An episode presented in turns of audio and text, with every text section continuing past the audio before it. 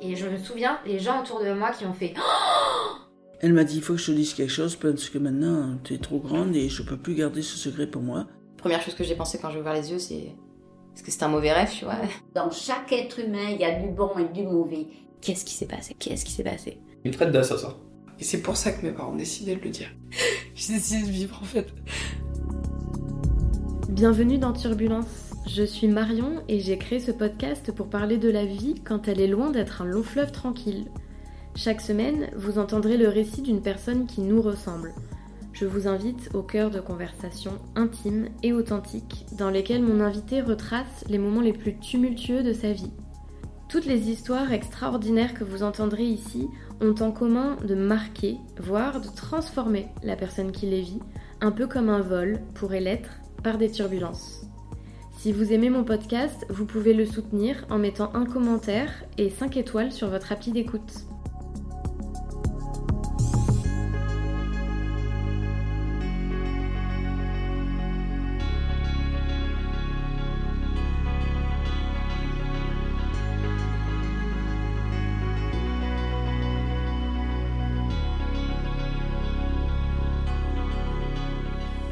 Saison 1, épisode 3. Trois histoires d'hommes. L'hypersensibilité est un don, une aptitude à percevoir des choses que les autres ne voient pas. Mais comme tout super pouvoir, il nécessite d'être maîtrisé, canalisé. Pendant sa jeunesse, Camille a parfois fait les frais de sa super capacité à intégrer les émotions de tout le monde. Elle se construit autour d'expériences parfois inconfortables dans son rapport aux autres et notamment avec les hommes. À quel moment rompre les liens d'une relation toxique quand on est animé par l'envie d'aider les autres? Comment faire la part des choses quand nos propres émotions se mêlent presque sans filtre à celles des autres? À force de détours, il arrive que nos voyages nous mènent à des destinations inattendues. Vous entendrez dans le récit introspectif de Camille la hauteur et la sincérité de quelqu'un qui, à force de chercher à connaître les autres, a fini par se rencontrer elle-même. Très bonne écoute. Avant de vous laisser découvrir cet épisode, je souhaitais m'excuser par avance pour la qualité technique qui n'est pas franchement au rendez-vous. C'est le premier épisode que j'ai enregistré et dans des conditions un peu ghetto. On a enregistré une première partie dans un Airbnb qui était juste à côté d'une cathédrale, donc vous allez entendre des bruits de cloches en fond. Et euh, la deuxième partie a été enregistrée dans une voiture sous la pluie. Donc voilà, j'ai fait vraiment ce que j'ai pu, mais euh, clairement j'ai conscience qu'il n'est pas à la hauteur des autres épisodes d'un point de vue technique. Ceci étant, le fond de cet épisode est vraiment très fort. Vous allez voir tous les messages qui sont partagés euh, dans les histoires qui y sont racontées sont vraiment essentiels à mon sens. Et c'est pour ça que je voulais absolument qu'il fasse partie de la saison 1. Voilà, je vous remercie du coup pour votre euh, indulgence et je vous souhaite une très bonne écoute.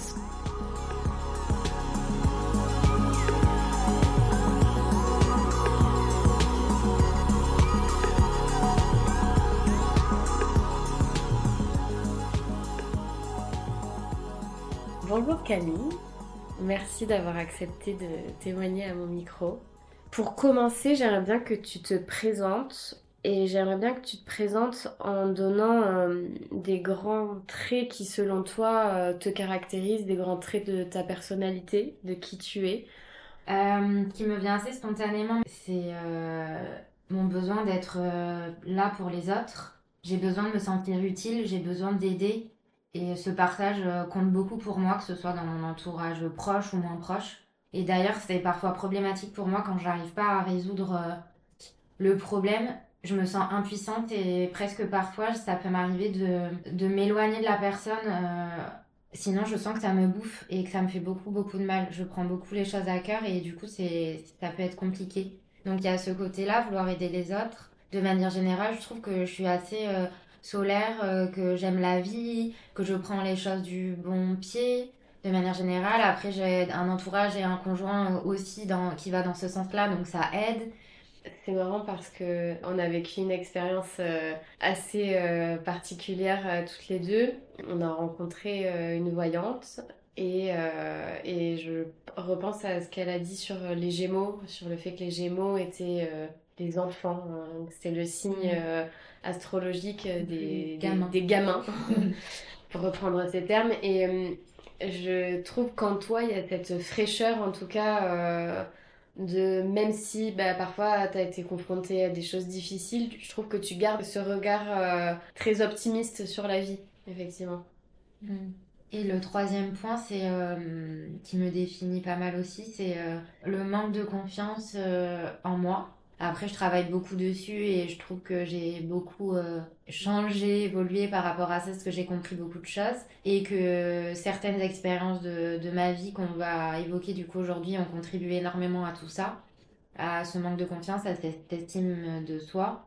Qui était là à la base, quand même. Qui était quand même là à la base, c'est ce que j'allais dire depuis mon enfance, j'ai toujours eu ce truc où je me suis toujours presque sentie un peu à part, différente des autres, dans ma manière de procéder. euh, et avec du recul euh, et avec ce que tu dis sur la fraîcheur aussi, je me dis peut-être que parfois j'étais trop spontanée, je sais pas, et les gens s'y retrouvaient pas forcément. Je disais un peu les choses comme elles me viennent parce que je suis comme ça surtout en fait. Je suis assez spontanée et, et je me laisse des fois un peu trop guider par mon cœur et, et je suis un cœur d'artichaut. Enfin, je sais que j'ai tous ces côtés-là qui font que ben Que tu vis les trucs à fond, Ouais. en fait. Ouais, c'est ça. J'ai toujours eu besoin d'avoir peu d'amis pour les, pour avoir la sensation qu'ils sont proches de moi et qu'ils me comprennent vraiment pour ce que je suis. J'ai toujours été en difficulté quand il fallait appartenir à un groupe un peu plus large. Justement, puisqu'on est en train de commencer à l'aborder, quel est ton rapport aux autres, globalement? Il est simple, je dirais. J'ai très peu d'a priori euh, sur les gens euh, dans un premier temps.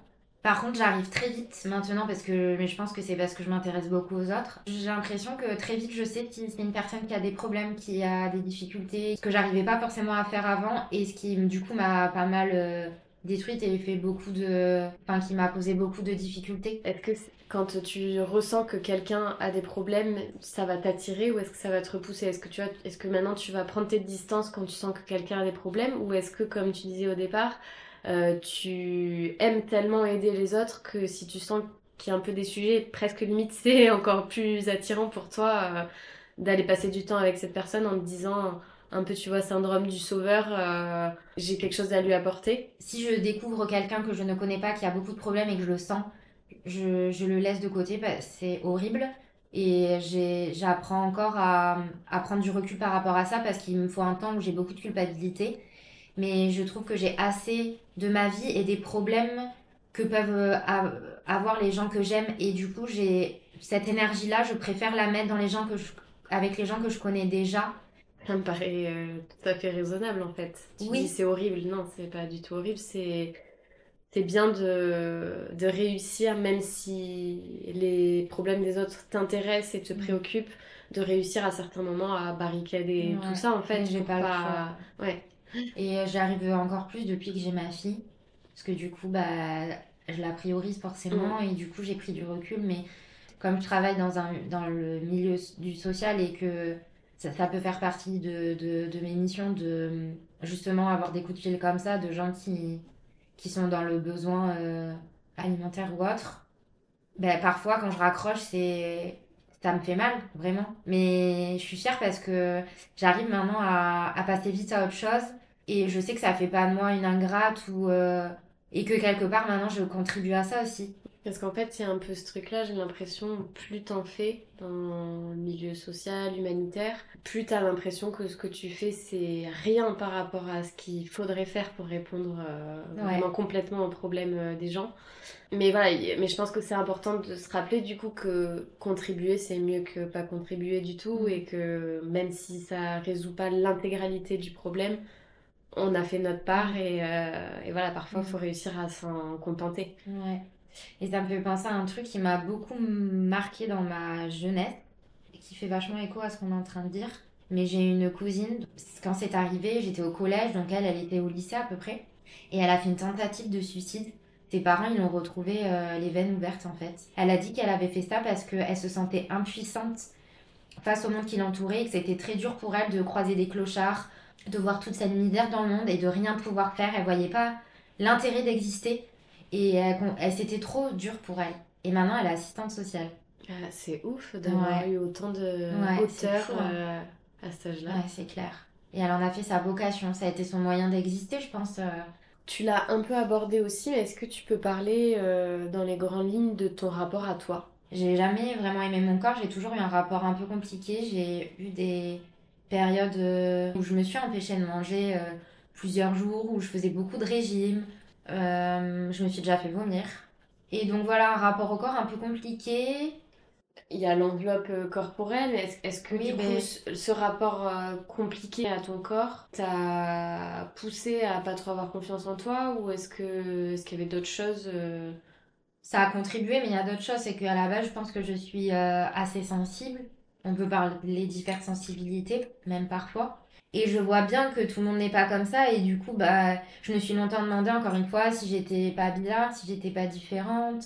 Est-ce que t'as l'impression de bien te connaître? Oui, j'ai l'impression de bien me connaître, mais ce que j'aime aussi, c'est que j'ai l'impression qu'il y a encore plein de points mystérieux que j'ai envie de, Mm. de développer. Je me suis pas toujours autorisée à le faire, même si je pense que j'ai toujours été attirée quand même par ça. J'ai toujours aimé, euh, ben, de la même façon que j'ai envie d'apprendre à bien connaître les gens de façon profonde, j'ai toujours eu ce sentiment que j'avais besoin de faire ça avec moi-même. C'est juste que je l'assumais pas forcément et c'était chouette parce que clairement un podcast comme ça, je l'aurais jamais fait il y a 5 ans. Et est-ce que aussi tu te, tu te dis que justement toujours dans l'idée d'aider les autres, tu te dis aussi que certaines personnes euh, Oui. vont se reconnaître dans ce que tu décris, de se sentir un peu différent, d'avoir le sentiment de ne pas avoir les mêmes réactions que les autres à certains moments? Et que ça peut les aider finalement d'entendre euh, ton vécu. Oui, tout à fait. Parce que bah, moi-même, j'adore euh, en écouter et que je me suis beaucoup retrouvée dans certains. J'en ai même cherché pour essayer de me trouver euh, dans certains. Et il y a des fois où j'étais frustrée de jamais trouver euh, tel Ouais. point par rapport à moi.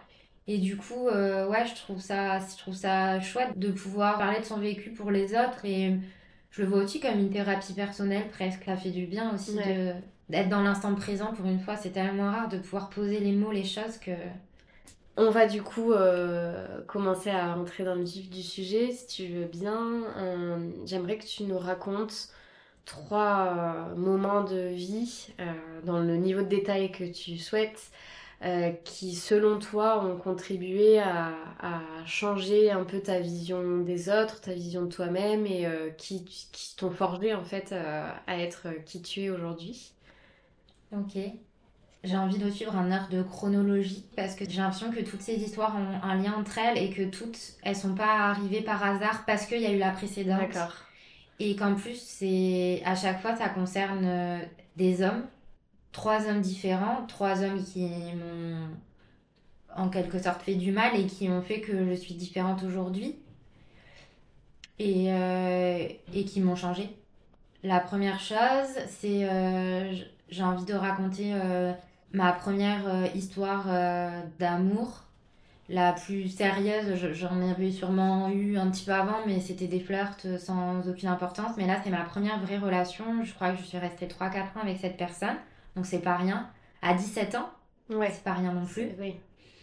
Donc, première découverte, que ce soit sentimentale, sexuelle, euh, on découvre son corps. J'avais déjà pas un très bon rapport à, à ce niveau-là. Donc, euh, tu vois, euh, c'est.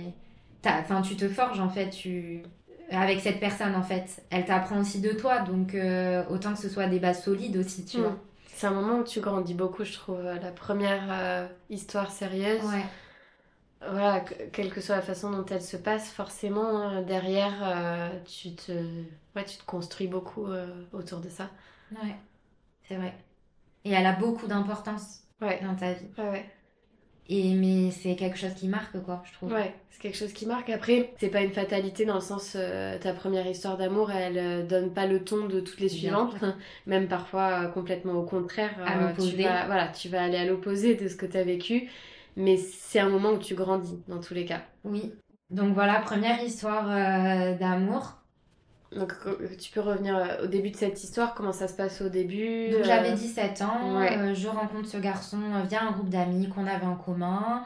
Au début, on était très, euh, très copains, bon délire. euh, il avait son charme, il a, je pense qu'il avait un, un certain bagou et une énergie qui me faisait du bien. Il était rigolo, il avait beaucoup d'humour, il prenait les choses assez facilement et j'aimais bien ce côté-là. Il avait, il avait quelque chose de charmant en fait. Peut-être la confiance en lui que toi, t'avais pas euh, en De- toi aussi. Tu vois, qui, te, qui apportait un côté un peu rassurant. Au début peut-être, mais j'ai très vite déchanté parce qu'en fait je me suis rendu compte que bah, pas du tout. Ah ouais. Et que c'était moi euh, qui devais le porter euh, alors que.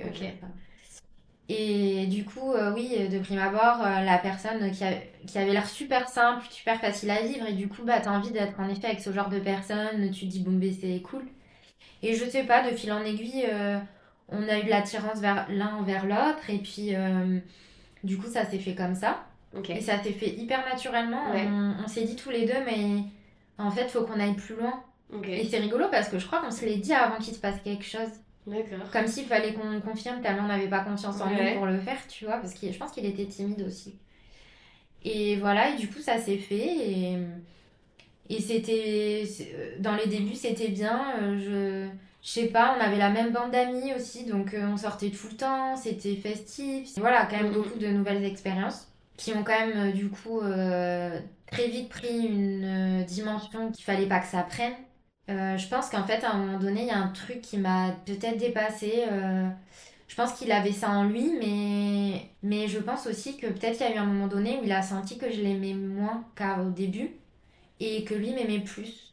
Je sais pas, j'ai l'impression T'as que c'était plus le même un- amour après. T'as senti qu'il y a eu un déséquilibre à un moment comme Ouais, ça dans ouais. votre relation? Ouais. qui est lié- Tu sais identifier Je à quoi ça s'était lié? C'était juste que tu t'es lassé ou il s'est passé quelque chose qui a fait que... Ben, en fait, je pense, donc, euh, ce truc euh, dont je parle, c'est qu'il a commencé à être violent sur plusieurs niveaux. Et je pense qu'en fait, il a toujours eu un peu ça en lui.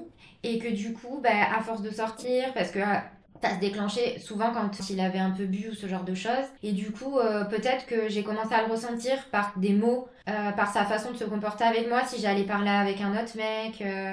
Et donc, très rapidement, en fait, je me suis sentie étouffée et j'ai eu besoin De t'éloigner de m'éloigner et de, me sortir un peu de ça et je c'est plus ce que je voulais et je sentais qu'il y avait plus le même amour Mais tu restais avec lui pour autant. Tu t'es pas posé tout de suite la question de te séparer? Pas du tout euh, je crois pas mais parce que je me posais pas toutes ces questions et Alors. que je me suis sentie quand même très rapidement sous l'emprise de lui et comme si parce que très rapidement il y a eu un truc où j'ai dû le porter où je sentais qu'il était malheureux que c'était un enfant détruit Et du coup, pour moi, si je faisais ça, très vite, j'ai senti une culpabilité et on en revient à ce besoin d'aider les autres, machin. Et ça fait partie aussi des choses qui m'ont forgé pour prendre du recul. Oui. C'est que très vite, il fallait que je le sauve en fait. Ouais. Alors qu'il était horrible avec moi. Mais en même temps, je pouvais pas lui en vouloir parce que je savais que c'était pas de sa faute et que c'était à cause de sa famille. Quand tu dis il était horrible, t'as l'impression que c'est arrivé euh, du jour au lendemain ou c'est venu crescendo euh, Au début, je l'ai vu un peu sur les autres, comment il se comportait avec certaines personnes. Il se battait souvent en soirée, en sortie euh, de soirée avec de boîtes, par exemple. Avec des mecs. Et en fait, au début, ça a commencé que moi, quand j'intervenais, bah, il me poussait Ouais. pour euh, pas que je m'en mêle et tout, mais de façon violente. Et après, il y a eu un truc aussi qui est rentré en compte, c'est que quand je me détachais, je me suis détachée de lui, que je ressentais moins d'amour, j'ai ressenti parfois de l'attirance pour d'autres personnes. Et il pouvait le voir. Et du coup, ça, ça le mettait dans une colère monstre. Et je pense que ça aussi, ça a contribué au fait que il était très violent avec moi. Parce qu'il savait qu'il était en train de me perdre. Il l'avait Ouais. senti depuis. C'était de la frustration en fait. Ouais, beaucoup, je pense. Et parce qu'il avait ça en lui, il avait une colère en lui. euh, son père était violent avec lui. euh, euh, il reproduisait ça parce qu'il avait un profond mal-être. C'était quelqu'un qui était malheureux, pas bien dans sa tête, pas bien dans sa peau. Enfin, ses histoires de vie et tout, son parcours de façon globale a été compliqué. Donc, ouais. Et, et je pense qu'il avait besoin de quelqu'un pour l'aider. Et, et moi, je- il a vu que moi j'avais ça, j'avais ça. Et du coup, je pense qu'il s'est beaucoup appuyé dessus et qu'il avait un, un amour très particulier. C'était pas sain ce qu'il ressentait pour moi. Oui, c'était au-delà de l'amour, c'était il sentait qu'il avait besoin de toi en fait. Ouais, mais c'était comme si euh, je faisais partie de, son, de sa peau, quoi. Enfin, ça, Ouais. c'était trop fort. Ouais. Ça n'allait pas. Il m'écrivait beaucoup de lettres. euh, Il était... Il, écri- il avait même déjà é- écrit des lettres à mes parents pour s'excuser. Enfin, Ouais. Alors justement, à partir de quel moment tu t'es rendu compte que ça allait trop loin? Est-ce que c'est le regard des autres qui t'a permis de te rendre compte que c'était pas normal, ce qui te faisait endurer, ou est-ce que il y a eu, je sais pas, un moment vraiment où t'as eu le, le déclic euh, de te dire euh, Il y a eu deux moments, mais le premier moment qui m'a marqué le plus, alors ça, bizarrement, c'est pas les autres. Les autres, je les ai trouvés très passifs face à toutes ces situations et je leur en veux pas du tout parce qu'en fait on fait comme on peut, il y a la peur, il y a le fait de pas vouloir s'en mêler, il y a le fait de savoir que la personne, même si tu lui dis, elle va quand même rester parce qu'en fait je restais à chaque fois. Plus je prenais des claques et plus je restais presque. T'en parlais, il y, y avait des gens qui étaient vraiment au courant. euh, Des gens étaient au courant, j'ai déjà essayé.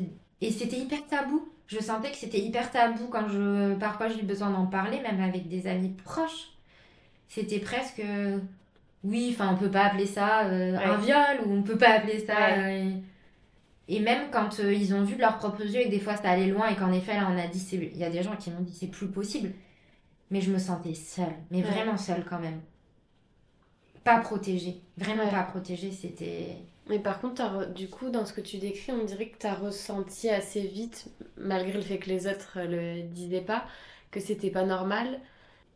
Il te, il te manquait quoi en fait euh, pour euh, partir? Est-ce que est-ce que c'était ce truc-là de c'est ma première relation, donc euh, je m'imagine un peu que ça va durer toute la vie et que je peux pas y mettre fin. Est-ce que c'est ce côté il a besoin de moi donc euh, je peux pas l'abandonner? Est-ce que tu as déjà douté du fait que finalement peut-être que c'était normal et que c'était pas mieux ailleurs, entre guillemets? J'avais totalement conscience que c'était pas normal. Ok. J'avais des fois un peu moins peut-être, où je me disais, euh, notamment quand on avait des rapports sexuels, où, où je sentais que ben, je me forçais et tout. Parfois je me disais, bah c'est mon mec, c'est normal de faire ça, et voilà. Mais maintenant, avec du recul, je me dis que c'est possible aussi d'être violée en étant en couple. Ouais. Mais donc sur un point de vue sexuel, peut-être que j'ai mis beaucoup plus longtemps à m'en rendre compte. Mais par contre, au niveau de la violence, je savais que c'était pas bien. Je savais, et de toute façon, on me le disait autour de moi, et je savais que, que c'était grave. Dont une fois où ça m'a beaucoup marqué, et pourtant je suis restée, c'est pas ça qui a fait que je suis partie. On était à une soirée, et euh, encore une fois, ça a débordé. euh, pas un truc par rapport à moi, euh, entre mecs. Ils ont commencé à s'embrouiller deux mecs. Et donc c'est par, ça partait hyper loin. Genre, ils avaient cassé des bouteilles pour pouvoir, tu sais, avoir des, des trucs coupants, quoi. Enfin, Oh là trop flippant. Trop flippant. Et nous, il y avait pas mal de, de garçons. Je crois qu'on était que deux ou trois filles. Bizarrement, c'était les filles qui intervenaient plus que les autres mecs, quoi. Et moi, je suis dans ces moments-là, je sentais mon corps euh, qui se dédoublait, enfin comme si j'étais une autre personne et je devenais, euh, je pense que c'est l'adrénaline qui faisait ça, mais j'étais, euh, je sortais de mon corps et j'allais totalement au devant et, je disais stop et tout, je me mettais entre les deux alors je savais très bien que mon mec était violent et qu'il aurait pu me faire du mal quoi. Et cette fois-là, je sais plus trop comment ça s'est passé, mais j'ai voulu intervenir parce qu'il il, s'en prenait au, au frère de ma meilleure amie qui est beaucoup plus jeune, donc j'ai eu peur. Et je me sentais responsable en plus, beaucoup responsable de ce qu'il était finalement alors que j'y pouvais rien. Et donc du coup, je me suis interposée et à ce moment-là, il m'a mis une gifle que je n'ai jamais eu de ma vie, à tel point que ça m'a fait tomber par terre et que je suis tombée sur le rebord du trottoir. Et je me souviens, les gens autour de moi qui ont fait Et je me souviens que j'ai pas perdu connaissance, mais j'ai eu un trou noir par la violence du geste. Et ça, ça a été hyper fort pour moi de ce... Puis la symbolique du trottoir aussi, je trouve. euh, Enfin, je sais pas si. C'est rabaissant. Ouais. Puis bah, t'as tout le monde aussi ce, ce genre de truc où t'es t'es mis plus bas que terre, quoi, Ouais. tu vois. Ouais. Et ça, ça m'a choquée. Et puis après, j'ai vu euh, les comportements des autres. J'ai vu une amie qui a été très en colère, qui a dit Mais qu'est-ce que tu viens de faire et tout machin. Un copain qui a dit Moi, je peux pas voir ça, je me casse. Tu vois, tu vois les réactions en Mm. fonction de ce que les autres Ouais, tu peuvent vois faire que les gens ont, été... ont vécu un trauma aussi euh, Oui. à ce moment-là. Ouais, ouais. Et donc ça, oui, euh, ça m'a notamment marqué parce qu'en fait, euh, souvent, il était euh, pas correct avec moi, mais dans l'intimité. C'était assez rare public. que, c'était, que ce Mm. soit vraiment public. Et par contre, plus on avançait dans la relation, plus il était à l'aise de le faire en public, entre Ouais. guillemets. Je pense qu'en fait, il avait vu que finalement tout le monde savait et que maintenant, Et du coup, tu disais qu'il y a un élément déclencheur qui a fait que Oui. t'es partie. L'élément déclencheur, du coup, c'est pas les autres, c'est pas moi euh, qui savais euh, que, que j'ai été mal dans cette relation, ni euh, la difficulté finalement à partir, même si ça y a contribué, c'est pour ça que j'ai mis autant de temps euh, à, dé- à détacher nos liens, parce que c'est beaucoup de culpabilité et de difficulté à sortir de ce cercle vicieux dans lequel on, on est, même si on a conscience, même si on a cette hauteur de dire c'est pas normal, c'est pas si simple que Mm. ça. Et donc, bref, la personne, en fait, c'est une personne qui a mis fin à ça, c'est mon père. C'est un jour, il y a eu encore un débordement. Et il était pas du tout au courant de tout ce qui s'était passé. Et on était à une soirée pas loin de chez lui. Et, je- et en fait, quand on est rentré avec ma copine, ma meilleure amie, il a vu euh, à quel point j'étais terrorisée par quelque chose. Et euh, il nous avait suivis en plus, mon mec de l'époque. Il était devant chez nous, il sonnait pour vouloir absolument me parler, pour résoudre euh, la situation, parce qu'il était allé encore trop loin. Il, a- Mhm. il m'avait séquestré dans une pièce de- dans la Mhm. soirée. Enfin, et il, se trimballait avec un couteau. Ah ouais. Et il menaçait les gens, notamment moi. Donc euh, ultra flippant. Et en fait, mon père, il a vu la frayeur que j'avais. Et en fait, je crois que je ai même pas expliqué. Et il m'a sauvé la vie parce qu'il m'a dit Tu ne le reverras plus, jamais. Et en fait, il m'a vraiment cadré. Tu vois, j'ai ces trois histoires d'hommes que je vais raconter. Mais c'est un- c'est c'est symbolique. C'est un homme qui a mis fin à, mes, à cette histoire-là, tu vois, et qui m'a cadré et Et qui m'a n'importe dit. lequel. C'est Et quand pas même, n'importe euh, lequel. Un modèle euh, masculin qui t'a suivi euh, tout au long de ta Ouais. vie. Donc euh, c'est justement, je, je savais pas la fin de cette histoire et je trouve ça hyper beau comme symbolique euh, que ce soit lui qui t'ait sorti de, du monde de cette première histoire. Ouais. Il m'a dit, il m'a cadré. Il m'a dit, c'est terminé. Tu ne le reverras plus et je n'ai pas intérêt. Tu pourras lui dire. De toute façon, il l'avait appelé. Il lui a dit, euh, tu ne toucheras plus à ma fille. Je te vois, je te défonce. C'est terminé. Je, voilà, c'est terminé. Et encore, je lui ai pas dit la moitié de ce qu'il m'avait fait. Sinon, En fait, ce qui est drôle, c'est que c'est lui qui a rompu finalement. ouais, ouais. J'ai eu beaucoup de chance dans cette euh, histoire-là de d'avoir des gens assez forts qui m'entourent pour euh, me permettre de De pas de pas me laisser, de pas me laisser le choix donc euh, ouais ça, il m'a ouais il m'a sauvé de ça de cette relation Est-ce que tu avais une image des hommes abîmés? Euh, suite à cette histoire ou est-ce que tu te disais c'est un cas isolé et euh, évidemment que je ne retomberai pas sur quelqu'un comme ça euh, j'avais une image euh, pas géniale mais qui me renvoyait à une image de moi pas géniale. C'était plus du style j'étais persuadée que bah, les mecs respectaient pas finalement trop les filles et que que j'étais un déchet parmi tant d'autres tu vois. J'avais beaucoup cette image là Mhm. et du coup je me comportais comme ça parce que pour moi il fallait se comporter enfin C'était ce qui c'était un était peu les normes normal, ouais. Par contre, côté violence et tout, pas du tout. Je me disais pas que c'était normal Mm. qu'un homme tape une femme ou voilà. Et euh, l'image que j'avais était d'autant plus abîmée que je suis en train de penser que les trois histoires que je vais raconter, ça s'est passé assez vite finalement dans le temps. Et je suis partie avec ces bagages-là, ces trois histoires-là, en Angleterre. Donc euh, en fait, euh, je suis en train de penser que ce voyage, symboliquement parlant, il est fort parce qu'en fait, c'était vraiment pour couper des histoires que j'avais eues avec des hommes différents, un nouveau départ et que j'avais besoin en effet de me retrouver moi-même et de reprendre du recul par rapport à tout ça. Mais c'était une fuite en fait, quelque Ouais. part aussi. Mais euh, nécessaire, je Nécessaire, pense. ouais. Et euh, du coup, euh, cette deuxième histoire, c'est dans c'est un cadre professionnel, ma première expérience professionnelle. En gros, euh, je suis tombée sur un, un directeur euh, très particulier qui avait, je pense, un problème euh, sexuel et qui euh, harcelait les filles du travail par des messages, par des regards, par des paroles. Toutes, pour le coup. Oui, j'ai appris plus tard. Au début, je me sentais seule et d'ailleurs, je pense qu'on se sentait toute seule. Ouais. Et je, je croyais que c'était que moi. Et en fait, je me suis rendu compte euh, après coup qu'il faisait ça avec tout le monde. Donc, euh, c'était des trucs, mais dégueulasses, quoi. Des messages euh, dégueulasses. Des textos, euh, tu veux dire euh, Beaucoup de textos, beaucoup de.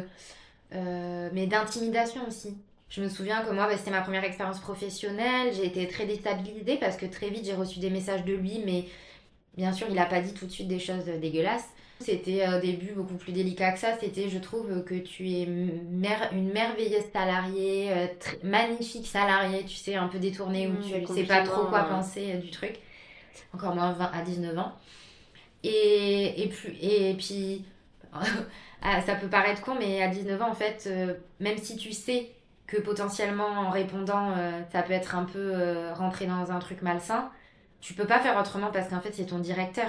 Même pas à 19 ans, enfin, je pense que pour le coup. J'en avais conscience que, par contre, je pense que j'en avais conscience que il était pas tout à fait normal et que Ah ouais, c'était pas tout à fait normal de faire ça.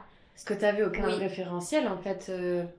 Euh, sur, Oui, euh, oui, oui. On parlait donc de la première histoire, c'était la figure euh, un peu affective, entre guillemets, euh, relation amoureuse.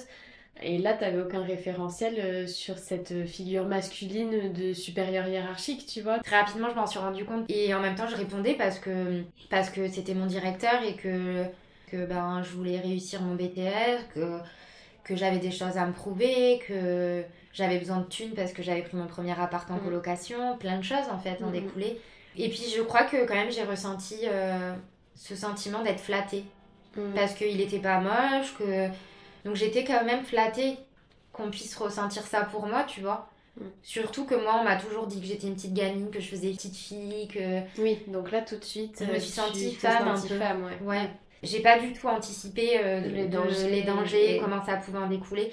Et euh, ben pareil, un petit peu, encore une fois, le même truc, c'est que je me suis retrouvée dans, une, dans un système où j'arrivais plus à en sortir, où presque je me sentais obligée de rentrer un peu dans son jeu, comme si euh, c'était de ma faute, et que j'avais plus le choix. Et que si je faisais pas ça, j'étais une merde, et que c'est ce qu'on verrait de moi, même dans mon travail, c'est que je savais pas assumer les choses, tu vois. Encore une fois, je trouve qu'il y a un lien euh, avec ta première histoire dans le sens où tu avais l'impression que ça aurait été lui la victime si tu n'avais pas répondu euh, Ouais. à, Ouais. à ces messages. Oui, parce qu'à la fin, en plus, il me faisait beaucoup de peine. Tu vois, j'avais mal Ouais. au cœur. Je me disais, mais le pauvre, il faut le soulager, il faut être là pour lui. Enfin, tu vois. Euh, euh, T'en as parlé tout de suite euh, autour de toi? Pas dans les détails et je racontais pas tout, je racontais ce que je voulais parce qu'il protégeais, en fallait, fait. ouais, fallait que je dise des choses pour déjà savoir si c'était normal, pas normal, même si je m'en doutais. Mais il y avait des trucs que je pouvais pas dire, notamment des réponses que j'ai pu avoir où je suis rentrée dans son jeu et j'aurais pas dû, mais ça j'en avais honte parce que je savais qu'il fallait pas que je le fasse. Mais je, je, je sentais que je pouvais pas faire autrement. Ouais. Et il y a eu des fois des intimidations où je me suis retrouvée sur mon lieu de travail et il me prenait entre deux portes et puis euh, il me disait euh, T'as cinq minutes. euh. Je sentais que c'était de la drague et qu'à tout moment il me poussait euh, dans un bureau et qu'il me soulevait euh, la robe ou un truc comme ça, tu vois. Et en même temps, je sentais que ça l'amusait de voir la frayeur que j'avais ou l'intimidation et que c'était ça en fait qui le faisait kiffer. Pas d'aller jusqu'au bout Ouais. mais juste de me faire peur. Et puis d'ailleurs, après, il me disait euh, un truc un peu euh, où je sentais que ça pouvait partir, que ça pouvait dérailler. Ouais. Et en fait, il, il reprenait le contrôle en disant Tu pourras mettre tel plateau, machin. Et du coup, euh, c'était l'ascenseur émotionnel et je me sentais hyper mal, je me sentais pourrie. Et je comprenais pas, c'était déroutant. Et c'est ça qui fait que je pense que je m'accrochais aussi. Je savais pas. J'avais du mal à, à séparer le pro du perso là-dedans parce que c'était déroutant. Il jouait sur les deux Et, tableaux. ouais, ouais. Et puis te rappeler que t'étais euh, son inférieur hiérarchique. euh, Et que j'avais aucun pouvoir. Ouais. Et du coup, comme c'était mélangé, je sentais que j'avais aucun pouvoir aussi dans ce qu'il essayait de faire avec moi. Et je sais pas s'il en avait réellement conscience ou si c'était juste de l'amusement et qu'il se rendait pas forcément Ouais. compte, tu vois. Et j'avais, en plus, ce qui est rigolo, c'est que j'avais fini par avoir de l'attachement vers lui et, et ça a été euh, difficile pour moi quand euh, il a arrêté de faire ça et qu'il s'en est pris à quelqu'un d'autre. Et dans toute cette histoire-là, du coup, il y a quand même une période où euh, je pense que j'ai fait une dépression et je me suis arrêtée. J'ai eu un arrêt de travail assez long, de quelques mois. Je pouvais plus mettre les pieds au travail. Et en plus, il n'y avait pas que ça, c'est que j'étais harcelée par euh, notamment une manager euh, qui était odieuse avec moi et qui a contribué au fait que je finisse par euh, me mettre en dépression. Ça faisait trop, c'était beaucoup Mm. trop pour moi à l'époque de supporter. Même encore, ça serait horrible Ouais. de supporter ça. Et en fait, ben là, à l'époque, c'est ma mère qui m'a dit on va te faire un arrêt, faut pas que tu retournes au travail. Mm. Donc comme quoi, euh, Qui t'a sorti encore une fois, qui t'a oui, complètement extraite Ouais. euh, des griffes euh, de. Ouais. quand on a ces piliers-là et la possibilité de pouvoir les avoir, je pense que c'est important de pas hésiter à te référer à eux, Mm. même si c'est douloureux et difficile d'aborder ces sujets-là. Je pense que ben il y a très peu de gens qui ont la capacité de pouvoir nous sortir de là. Et c'est elle quand même qui est allée à mon travail et qui a demandé à rencontrer le directeur malgré ce qu'elle savait. Donc elle a dû prendre sur elle Mm. et à dire qu'Amine ne reviendra pas s'il n'y a pas un changement dans l'équipe du management. Elle a pris les devants. Et voilà, et euh, du coup j'ai quand même trouvé la force de, de reprendre. Il y a peut-être des trucs quand même que je regrette. On m'a ouvert une porte, ma conseillère de formation m'a dit pourquoi tu t'es arrêtée? Est-ce qu'il y a quelque chose euh, que tu dois me dire? Parce que s'il y a des choses graves, je pense qu'elle avait senti. hein. Mm. S'il y a des choses graves, faut pas que tu le gardes pour toi. Nous, on peut faire des choses. J'avais dit non. J'avais peur que ça prenne des dimensions. Mm. euh, Et comme je me sentais coupable aussi de ce qui s'était passé, comme si c'était presque moi finalement qui Mm. avait amené à ce que ma manager me déteste et que lui me drague. euh, Et puis peut-être pas avoir envie aussi d'étaler sur la place publique les échanges de Ouais. messages Ouais. et C'est ça. Et puis, euh, et puis euh, j'avais peur de pas pouvoir finir mon BTS. Et d'ailleurs, ça a été très frustrant pour moi de jamais aller au bout de ce truc. Pour moi, ça aurait été un réel, euh, une réelle revanche euh, d'être allé jusqu'au bout et d'avoir réussi, tu vois. Parce que, euh, pour euh, expliquer le compte, tu peux expliquer du coup le contexte quand tu dis de pas être allé jusqu'au bout. T'es allé jusqu'au bout dans le sens où t'es revenu, t'as fini Oui, ton mais je année. l'ai pas eu. Voilà. J'ai pas eu mon BTS. Et ça a été d'autant plus À peu de choses près. Oui, à genre j'ai eu souvenir. 9,7 je crois, un Ouais. truc comme ça. Et ce qui a été hyper frustrant, c'est que justement en Angleterre, je, je l'ai repassé en candidat libre parce que ça me tenait vraiment à cœur. Pour moi, ça avait une symbolique vraiment forte de, De finir, ce truc-là, ouais. Et j'ai pas eu non plus. Et pour moi, ça a été très frustrant. Ouais. euh, donc ouais, tu vois, je pense que ça Mais t'imagines, euh, avec du recul, t'as dû te réinventer à une période de ta vie où tu venais de vivre des choses quand même super difficiles et on n'a pas encore parlé de la troisième histoire qui s'est enchaînée, mais ça faisait quand même beaucoup de choses euh, bah, très, très compliquées, voire limite impossibles à, gérer euh, pour euh, une enfant de 19 ans.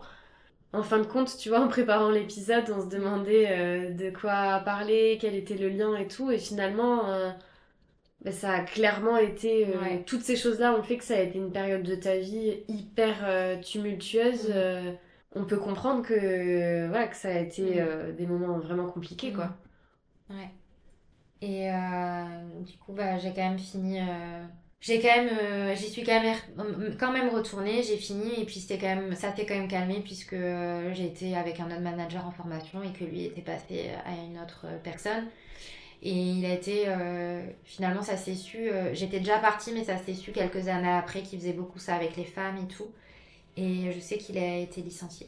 En conclusion, com- comment toi, euh, t'en es sorti Est-ce que tu penses que ça a généré en toi des appréhensions pour ton avenir professionnel et pour ta relation avec des supérieurs hiérarchiques? Ou est-ce qu'encore une fois, t'avais la, la force et le courage de te dire, et cette positivité aussi dont tu parlais, de te dire que c'était une mauvaise expérience, mais que tout le monde n'était pas comme ça et que qu'il n'y avait pas de raison que tu retombes sur, euh, sur quelqu'un euh, de malsain comme, euh, comme ça Je pensais pas que je retomberais sur des personnes qui me harcèlent forcément, mais je pensais que j'aurais toujours un rapport compliqué avec mes ma direction. Je pensais que c'était quelque chose de normal presque, de par la, le côté hiérarchique, que, que ce soit soit conflictuel, soit difficile dans la communication, soit euh, ou que ça venait de moi parce que j'étais pas une bonne professionnelle, que je j'avais peut-être pas assez l'expérience euh, pour Ouais, l'être en tout cas. C'est surprenant parce qu'en fait, euh, finalement, tu as analysé assez vite que c'était pas normal la façon qu'il avait d'échanger avec toi. Il remettait en aucun cas ton travail en question.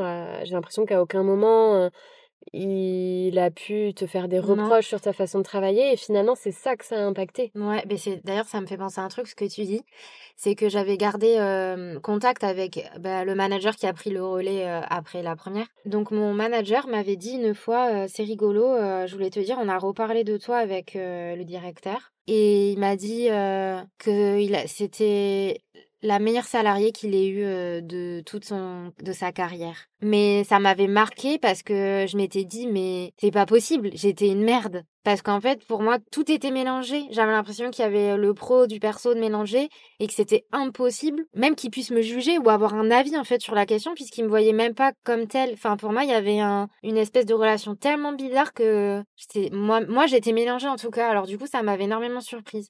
Et euh, ça, je l'ai pris comme une reconnaissance par contre quelque part. Ça Ouais. m'avait fait beaucoup de bien d'entendre ça. Du coup, suite à cette euh, expérience euh, difficile professionnellement, qu'est-ce qui se passe? Donc après le BTS, je, donc je passe les examens, etc. Et dans l'été qui, qui suit, j'ai une, une relation pas trop sérieuse avec, euh, avec euh, quelqu'un par contre que, qui compte beaucoup pour moi, mais depuis longtemps, je l'avais rencontré au lycée j'avais eu un gros coup de cœur pour cette personne et, et voilà, je sais pas pourquoi, c'est un peu inexpliqué, mais je l'avais un peu idolâtré, je pense. Je m'en étais fait une image, je sais pas si c'était la bonne, maintenant avec du recul, je pense que je, m'étais un peu inventé un personnage. Mais du coup, à cette époque, ouais, je, je l'avais idolâtré et pour moi, euh, c'était euh, c'était la personne parfaite, quoi, Mm. vraiment. Et euh, donc, du coup, cet été-là, on avait des amis en commun, ce qui fait qu'on s'était retrouvés à passer pas mal de soirées ensemble. Et de fil en aiguille,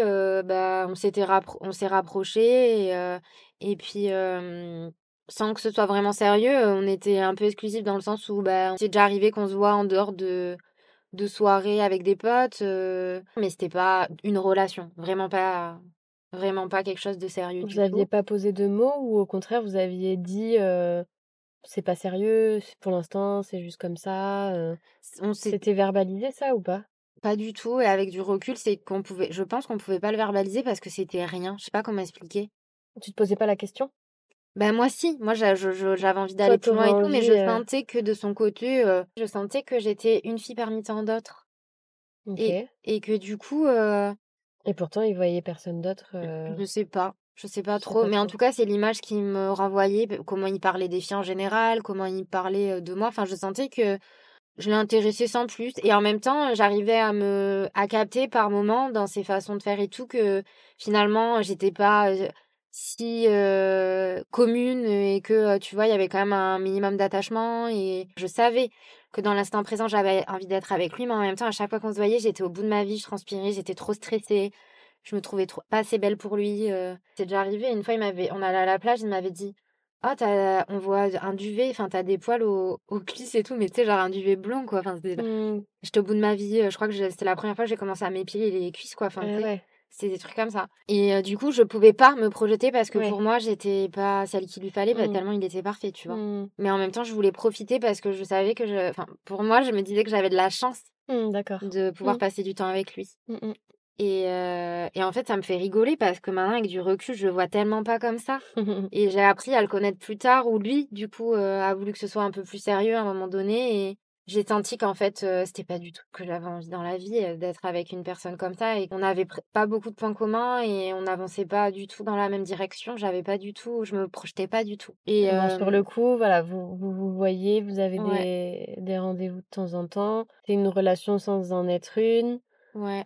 Beaucoup festif parce que du coup, on se réunissait souvent avec nos amis, on faisait des anniversaires, des soirées, des soirées déguisées. Euh, voilà, beaucoup euh, dans ce truc-là quand même. Et en fait, avec lui, j'étais un peu inconsciente, euh, mais aussi insouciante dans le sens où je m'en foutais de des conséquences. Je réfléchissais pas trop, un peu bêtement, comme si avec lui, pouvait rien m'arriver parce qu'il était parfait. Et tu vois, à cette époque-là, je prenais pas euh, la pilule. J'ai toujours eu du mal en fait à prendre la pilule et à l'époque. euh, euh, je trouvais pas que c'était grave de pas la prendre en fait. Je me disais beaucoup, j'arrive pas à la prendre parce que je suis pas assez euh, Assidue. assidue et c'est pas grave, je préfère pas la prendre, ça sert à rien plutôt que d'oublier. Je m'étais un peu confortée là-dedans de vaut mieux pas la prendre que la prendre à moitié, sans me dire pour autant que ça serait peut-être bien de réfléchir à un autre moyen de contraception Ouais. quoi. Je me disais bah ça fait un moment que je fonctionne comme ça, j'ai jamais eu de soucis particuliers donc euh, je vois pas pourquoi ça changerait quoi. T'étais suivie par un gynéco à cette époque-là? Oui, qui te mais recommandait pas de... Mais je j'y suis allée une fois au moment où j'ai pris ma pilule et Ouais. et je sais Il même pas ce savait même pas en fait, ouais. Ouais, je crois que je lui disais que enfin pour lui je prenais la pilule quoi. Mm, mm. Ta mère savait?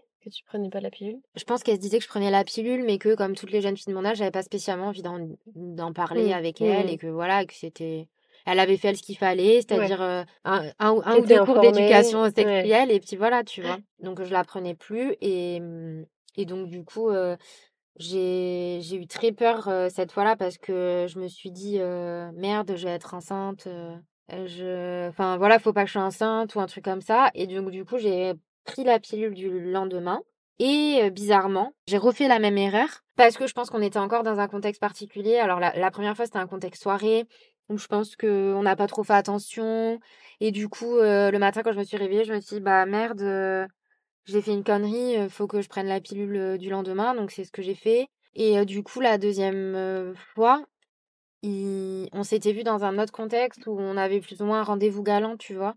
On avait fait un petit repas et tout machin. Et ça avait été tellement génial cette soirée. Je l'ai tellement vu autrement. Je l'ai tellement vu avec euh, beaucoup plus de respect parce qu'il était irrespectueux aussi avec moi. Ça aussi, je me le suis longtemps caché. Mais il était, honnêtement, des trois histoires que je raconte, c'est celui qui m'a le moins respecté.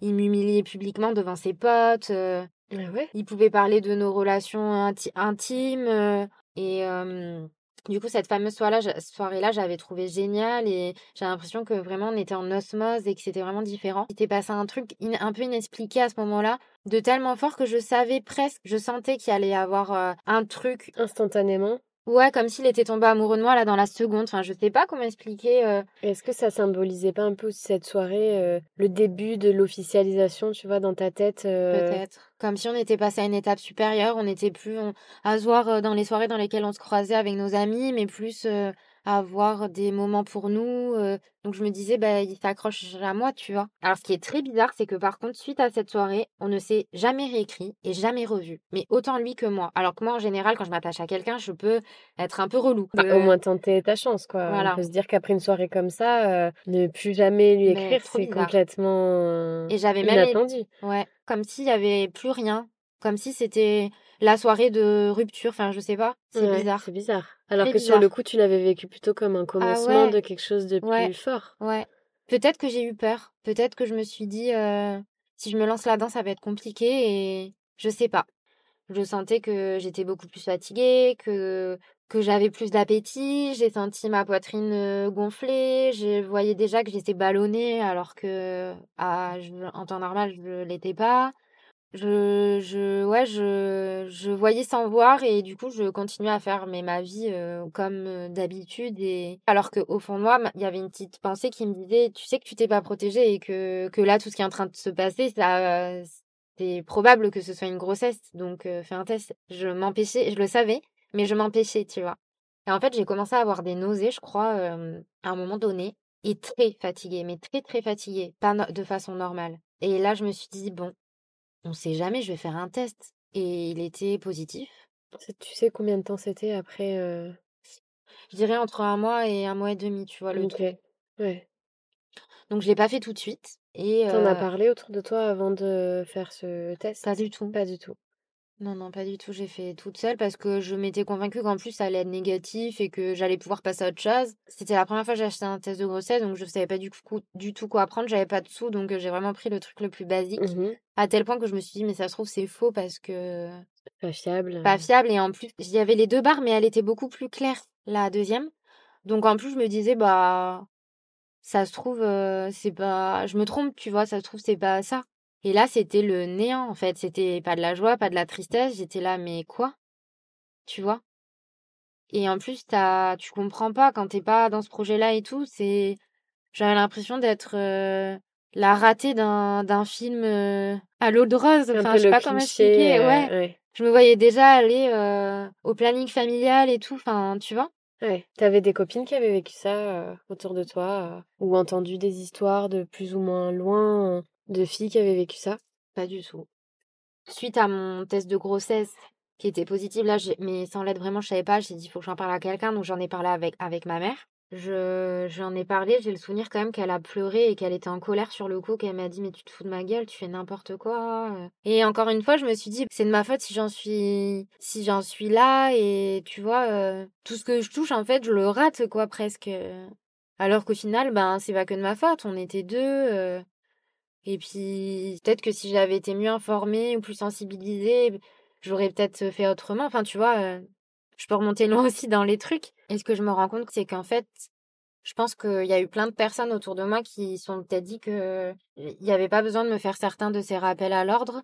C'est parce que, enfin, j'ai l'impression qu'assez tôt, j'ai, j'avais une, pas surtout, mais j'avais une certaine maturité, euh, que j'avais compris des choses par rapport à la vie et que je gérais beaucoup et que je portais beaucoup de choses euh, par moi-même et que j'avais pas le choix parfois aussi de me débrouiller par moi-même qui fait qu'on pensait en fait que j'étais une adulte pratiquement Mm. tu vois et que ben étant donné que je travaillais que je faisais un peu ma vie que j'avais déjà eu un appart et tout machin on estimait que sur tous les plans j'étais une adulte en fait j'étais en transition et c'est ça qui a été le plus difficile pour moi, euh, l'adolescence. Je trouve que c'est chou à côté de cette transition. euh, on quitte l'adolescente et on passe à l'adulte, je trouve que ça a été le pire pour moi parce que du coup, j'ai vécu ces trois histoires-là. Et du coup, comme je disais, ces événements sont assez flous, mais je me souviens qu'on a fait un test de grossesse, un deuxième test de grossesse qu'elle m'avait acheté qui coûtait un peu plus cher ensemble et que là c'était évident que j'étais enceinte, c'était clair et net. Je suis allée chez le gynéco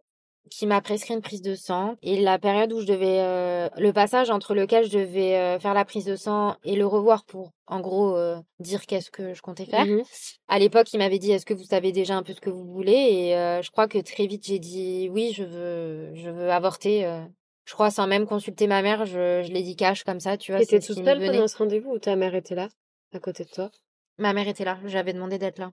Et euh, du coup, donc la prise de sang s'est avérée positive. Je me souviens que c'était une période sombre un peu où on parlait pas beaucoup avec ma mère. Je pleurais beaucoup. J'ai le souvenir d'avoir les yeux qui piquaient, d'être gonflée. Enfin, je me souviens d'un d'un moment, une soirée, je crois, où on était assis dans le canapé et elle me disait qu'est-ce que tu veux faire concrètement? Est-ce que tu tu t'envisages de le garder? Elle a ouvert la porte, du coup. C'était la première fois que la porte s'ouvrait sur le fait que t'avais le choix, en fait. Ouais, j'ai senti que j'avais le choix, mais qu'en même temps, euh, euh, en même temps non, parce que rapidement elle m'a dit, mais tu sais quelles sont les conséquences, ça va être compliqué, on sait très bien que que c'est pas ce qu'il faut, etc. Mais je pense qu'elle a pensé aussi avec le cœur quand elle disait ça, parce qu'elle sait que ça allait être difficile et que ma mère, elle a un très fort instinct maternel, donc je pense qu'elle s'était dit, si vraiment elle veut le garder, je l'aiderai dans tout ça et je l'aiderai à élever son enfant presque, tu vois. Mhm. Tu l'envisageais pas une seule seconde, toi?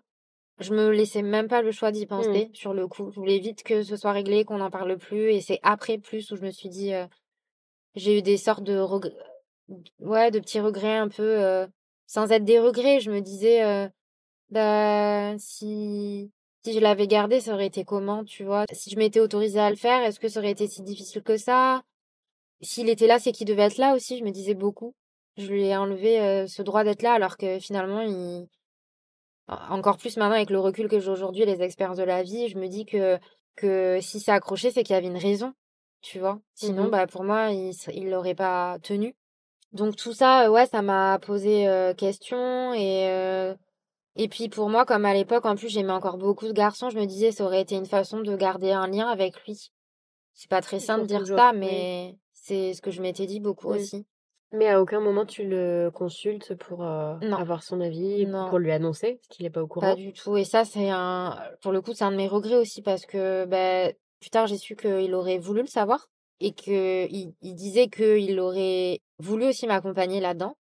Mais moi, à l'époque, je l'entendais pas. Même quand il disait ça, euh, dans ma tête, je me disais, ouais, c'est ça. C'est bien facile après coup de Mm. dire ça.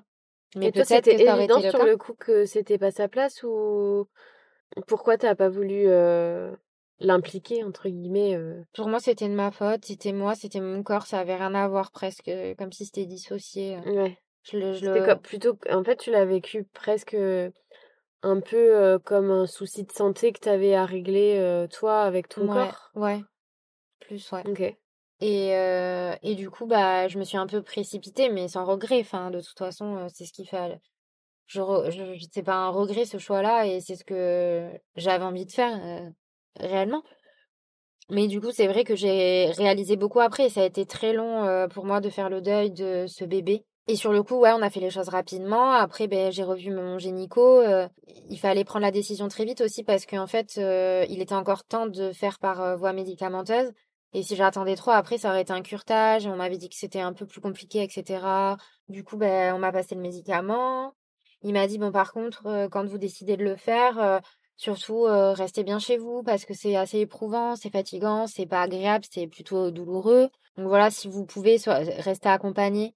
Mais c'était un gynéco assez froid, avec une certaine distance. Et du coup, je l'ai, moi, avec mes yeux de jeune femme, je l'ai pas du tout pris comme quelque chose de, je, je m'étais pas du tout préparée psychologiquement à ce que ça pouvait être, tu vois.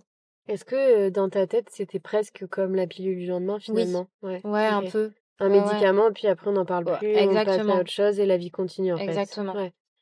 Donc du coup, en fait, euh, j'ai trouvé ça beaucoup plus compliqué et douloureux que ce que je l'avais euh, pensé. Je me souviens que que sur le coup, euh, j'avais pas trop mal. Je crois que j'ai dit à ma mère, oh, ben ça va, ça travaille comme un peu des règles.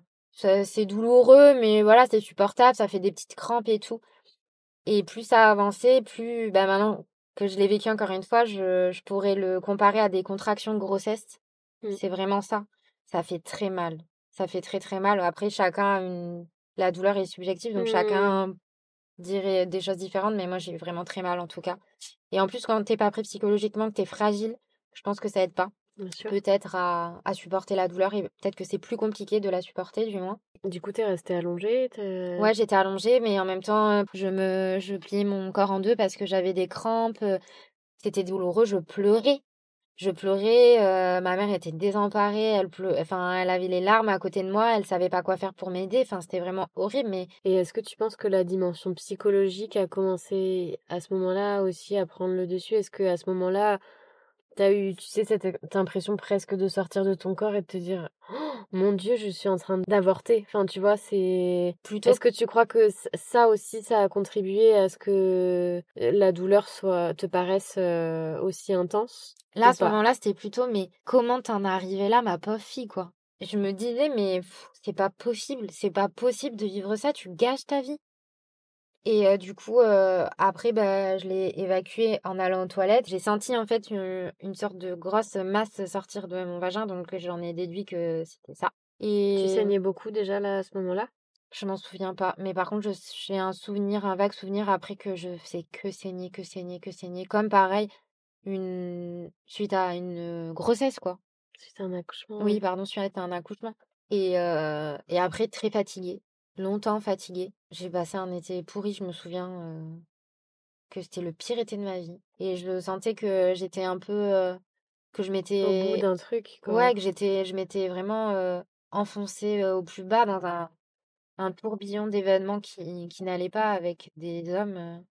Et euh, du coup, par contre, ça a été très long de faire le deuil euh, de l'avortement. J'ai, j'ai le souvenir aussi qu'on a minimisé ça. Vous, est-ce que vous utilisiez ce mot, avortement? Tu vois, c'est, je trouve que dans certains contextes, c'est difficile, euh, surtout, euh, là, c'est ce genre de truc où on se dit ça arrive qu'aux autres. Quand ça t'arrive, c'est dur de, de réussir à poser le vrai mot et de dire euh, j'ai avorté. Est-ce que quand vous en parliez avec ta mère, euh, vous arriviez à utiliser ce mot facilement? Oui, et quand j'ai commencé à le dire autour de moi, je, je- j'utilisais ce mot. Mm. Mais euh, pour moi, c'était un mot de honte. Enfin, je sais pas comment expliquer. J'associais ce mot, ce mot à une bêtise, à quelque chose de honteux. Mm. Tu vois, c'était c'était difficile pour moi de Mm. le dire. Ça a été longtemps un sujet tabou pour moi. euh, je voulais pas du tout évoquer ce passage-là de ma vie comme si euh, c'était une grosse honte et Ouais. un truc qu'il fallait pas raconter parce que sinon les gens pouvaient. J'ai l'impression qu'on me voyait quand ça allait mieux dans ma vie. J'ai l'impression qu'on me voyait un peu comme quelqu'un de hyper euh, gentil avec une vie linéaire et tout, tout va bien. En tout cas, moi, c'était l'image que j'avais besoin de renvoyer. Et je me disais, il faut jamais que ça sache ce genre de choses parce que j'ai pas envie qu'on pense que, que ma vie, euh, il y a eu des, des imperfections, euh, tu vois, j'ai pas envie qu'on me juge, j'ai Mm. pas envie qu'on pense que je suis une fille facile, tu Mm. vois, parce que des Oui, fois, ça ça peut apporter, ça peut renvoyer tout ça, tu vois. Mm, mm, mm. Et euh, du coup, donc, euh, je l'avais dit vraiment aux proches, je sais que mon père le sait, mais c'est ma mère qui lui a dit. On n'en a jamais parlé du voix avec Non, jamais. ton frère? Je sais pas. Je pense pas. Je me dis, euh, du coup, quand même, puisque bah, la plupart de tes histoires tournent autour des hommes, ça me fait penser que là, dans cette histoire, il n'y a aucun homme qui a été impliqué. Donc, du coup, derrière, il n'y a aucun homme qui en ressort en capacité de savoir vraiment ce que c'est et de pouvoir... euh, ça veut dire qu'il n'y a aucun homme, que ce soit la personne avec qui tu avais eu le rapport, que ce soit ton père, ton frère, aucun des trois, tu vois, hommes les le plus coup. proches, euh, ont, ont eu à gérer cette situation, tu vois? C'est resté un Ah oui, oui. problème de femme, entre guillemets. Ah oui, oui. Ah oui, j'avais pas compris dans ce sens-là. Parce que j'allais dire, par contre, après, euh, il l'a su et, et je pense que c'est quelque chose qui l'a marqué parce Il que ouais. il a fini par le savoir. Euh, il a pas compris pourquoi j'avais pas fait appel à lui. Il m'a dit qu'il aurait pu m'aider et m'accompagner dans ce truc-là. On parle de ton père, là, ou non Non, de pardon, de, la personne de la personne avec qui ça s'est passé. Et on a gardé longtemps un lien. Et c'est pareil, c'est pas, encore une fois, pardon, mais c'est symbolique, c'est pas toi qui lui as dit. C'est qu'il il l'a appris par quelqu'un d'autre. Oui, pas n'importe quelle personne. Il l'a appris par la, la personne qui avait été violente avec moi dans la première histoire que je Mm. racontais. Ton premier ex, ouais. Ouais, donc c'est des liens d'hommes de transmission Mm. presque. euh, Enfin, je sais pas comment Et expliquer. du coup, ça veut dire que t'avais euh, ce, c'est ton premier ex, il l'avait su par toi ou par Ouais, quelqu'un? Tu lui avais dit. Donc ça aussi, c'est surprenant que t'aies eu le besoin ou l'envie d'en parler avec lui plutôt qu'avec le principal concerné, tu vois? Parce qu'il gardait une place particulière dans ma vie. Et qui t'avait vu aussi euh, grandir et qui, Ouais. tu savais qu'il te jugerait pas peut-être ou moins. Je sais pas Ouais. l'expliquer. Il faisait partie de ma vie encore à cette période-là. Et parce que les trois histoires, elles, elles sont passées en deux ans finalement. Ouais.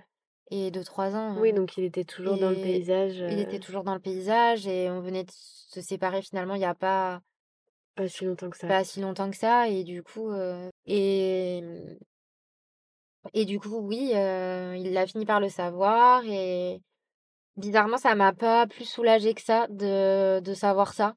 Parce que je le croyais pas. Je croyais, je me disais Il t'a que. écrit, il t'a contacté à ce moment-là, Ouais. vous vous étiez jamais recontacté depuis la fameuse soirée. Ouais. Et là, d'un coup, euh, quand c'est sorti, euh, il t'a Dans mes souvenirs, oui, c'est comme ça que ça s'est passé. il t'a recontacté pour le premier message, c'était quoi? C'était de la colère ou Je crois qu'on s'est eu au téléphone. C'était très succinct, mais en gros, il me disait, euh, tu sais que j'aurais pu être là, en fait, si tu me l'avais dit. Mais Et toi, tu l'as pas cru quand il a dit non, ça? j'ai dit, c'est trop facile de dire ça après et, et presque, de toute façon, c'était pas ton problème. Alors que maintenant, bien sûr que je me Hmm. dis que c'est le problème du couple quand ça Mhm. arrive et que c'est pas Même que, si on n'est pas totalement un couple.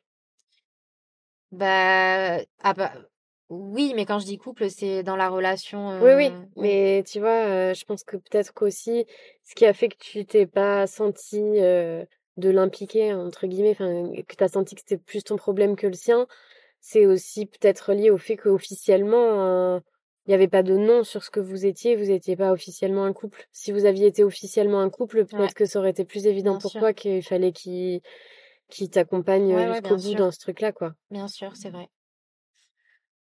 Lui, il a très vite rencontré quelqu'un et je crois que ça lui est réarrivé avec cette personne. ouais, ok. Et ça, ça m'avait blessée aussi parce que je trouvais que et je trouvais qu'en fait mon histoire, elle avait plus de valeur maintenant que ça s'était reproduit avec quelqu'un d'autre. Enfin, je sais pas comment expliquer. Pour moi, ça Et il rendait avait, il avait été présent là pour le coup, il l'avait. ouais, Ouais, en plus. ouais. Mais eux, ils étaient en couple pour le coup. Eh ouais, ok. Et du coup, euh, ouais, je me souviens que j'avais assez mal vécu ça. Et je me souviens aussi que j'ai mis du coup beaucoup de temps à, à m'en remettre de ce truc-là. Et quelque part, j'ai, c'est peut-être la première fois où j'ai osé couper. Et là, pour le coup, c'est hyper symbolique. Avec euh, le fait de tout le temps vouloir euh, les, prendre les choses pour moi, prendre les choses, euh, gérer les choses. Et, et j'ai l'impression que c'est la première fois où j'ai dit, bah non, là, en fait, je peux rien faire. Hmm. Donc, stop, on coupe. Et ça s'arrête là et, on passe à autre chose. Mais je peux pas prendre ça pour moi. Je peux pas. J'ai pas le courage, la force. Je, j'y arriverai pas. Et je, où je me suis dit aussi, j'ai assez à gérer, tu vois. Hmm. Un lien que, pardon, euh, que je fais avec euh, l'histoire précédente, professionnelle. Tu dis euh, que quand il a vécu ça une nouvelle fois avec une autre, ça t'a fait beaucoup de mal et j'ai l'impression de réentendre ce que t'as dit euh, quand tu disais euh, que ton supérieur hiérarchique euh, avait reproduit le même schéma avec une autre personne. C'est-à-dire que même si c'est quelque chose de super douloureux, quelque part après ça te blesse quand euh, c'est le tour de quelqu'un d'autre et tu Mm. vois? Et, et tu dis que ça minimise ce que tu as vécu Ou ce que je, ou moi en tant que personne aussi. Ce que je suis, tu vois? c'est-à-dire? Mais ça minimise euh, l'importance que je peux avoir aux yeux des autres, du coup. oui voilà aux, ce que t'es aux yeux des autres ouais Mm. ouais ouais Et voilà, et puis suite à ça, euh, suite à ça, j'ai travaillé quelques mois euh, pour me payer mon ma fameuse expérience en Angleterre et et moi j'étais partie pour un an et puis finalement je suis restée que six je suis restée six mois, c'est déjà énorme. Ça m'a fait beaucoup de bien, mais j'ai dû vraiment, je pense que ça a été nécessaire de le faire, mais ça a été douloureux aussi de le faire. Et puis après, on se remet pas comme ça non plus de ça. Euh, Je vais pas dire que le voyage a fait euh, que j'ai retrouvé confiance en moi et que c'était bon, j'étais repartie pour euh, de belles aventures. J'ai eu de d'autres mauvaises expériences que ce soit sur le plan sentimental ou professionnel, mais j'ai l'impression que plus ça avançait et plus c'était facile à gérer parce que j'avais eu des expériences mmh. compliquées. Et ouais, j'ai eu l'impression que je, je démêlais plus facilement les choses et que peut-être je prenais plus de recul ou que j'avais plus la force. Tu avais les outils et les épaules aussi pour surmonter des choses. Peut-être. et puis tu n'avais pas cette innocence de penser que tout était fluide et facile et que tout le monde était gentil. Je pense que c'est toujours difficile quand ta première expérience compliquée, elle intervient tard. Tu dois déconstruire tout ce que tu as vécu jusqu'à présent quand tu vivais dans un monde bercé d'illusions mmh. où, rien n'était problématique. C'est ça fait beaucoup de remise en question. Tu tombes de plus haut, quoi. Mmh. Ouais, ouais, c'est clair.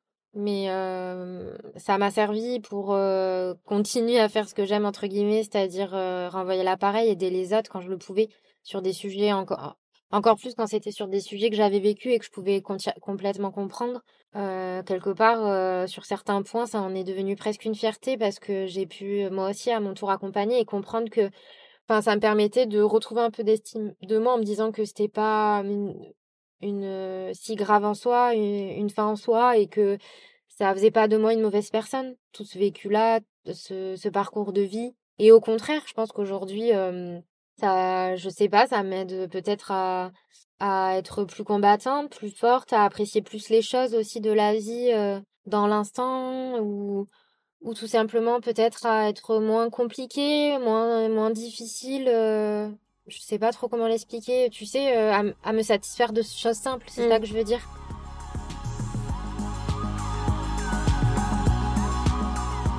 Après l'enregistrement de cet épisode, nous avons eu par hasard une conversation avec des jeunes femmes qui disaient ne pas consulter de gynécologue parce qu'elles sont féministes. Cette conviction nous a fait froid dans le dos et nous a rappelé à quel point ce que l'on venait de faire était essentiel. Alors encore une fois, merci Camille pour tous les messages forts qui sont issus de ces trois histoires. Merci aussi à vous pour votre écoute et à la semaine prochaine pour un nouvel épisode. Si vous êtes toujours là, c'est qu'a priori l'épisode vous a plu. Vous pouvez le manifester en partageant l'épisode et en le commentant sur Instagram. C'est toujours cool d'avoir vos retours, autant pour mon invité que pour moi. Et pour être sûr de ne pas manquer le prochain épisode, vous pouvez vous abonner à Turbulence sur votre appli d'écoute. A très vite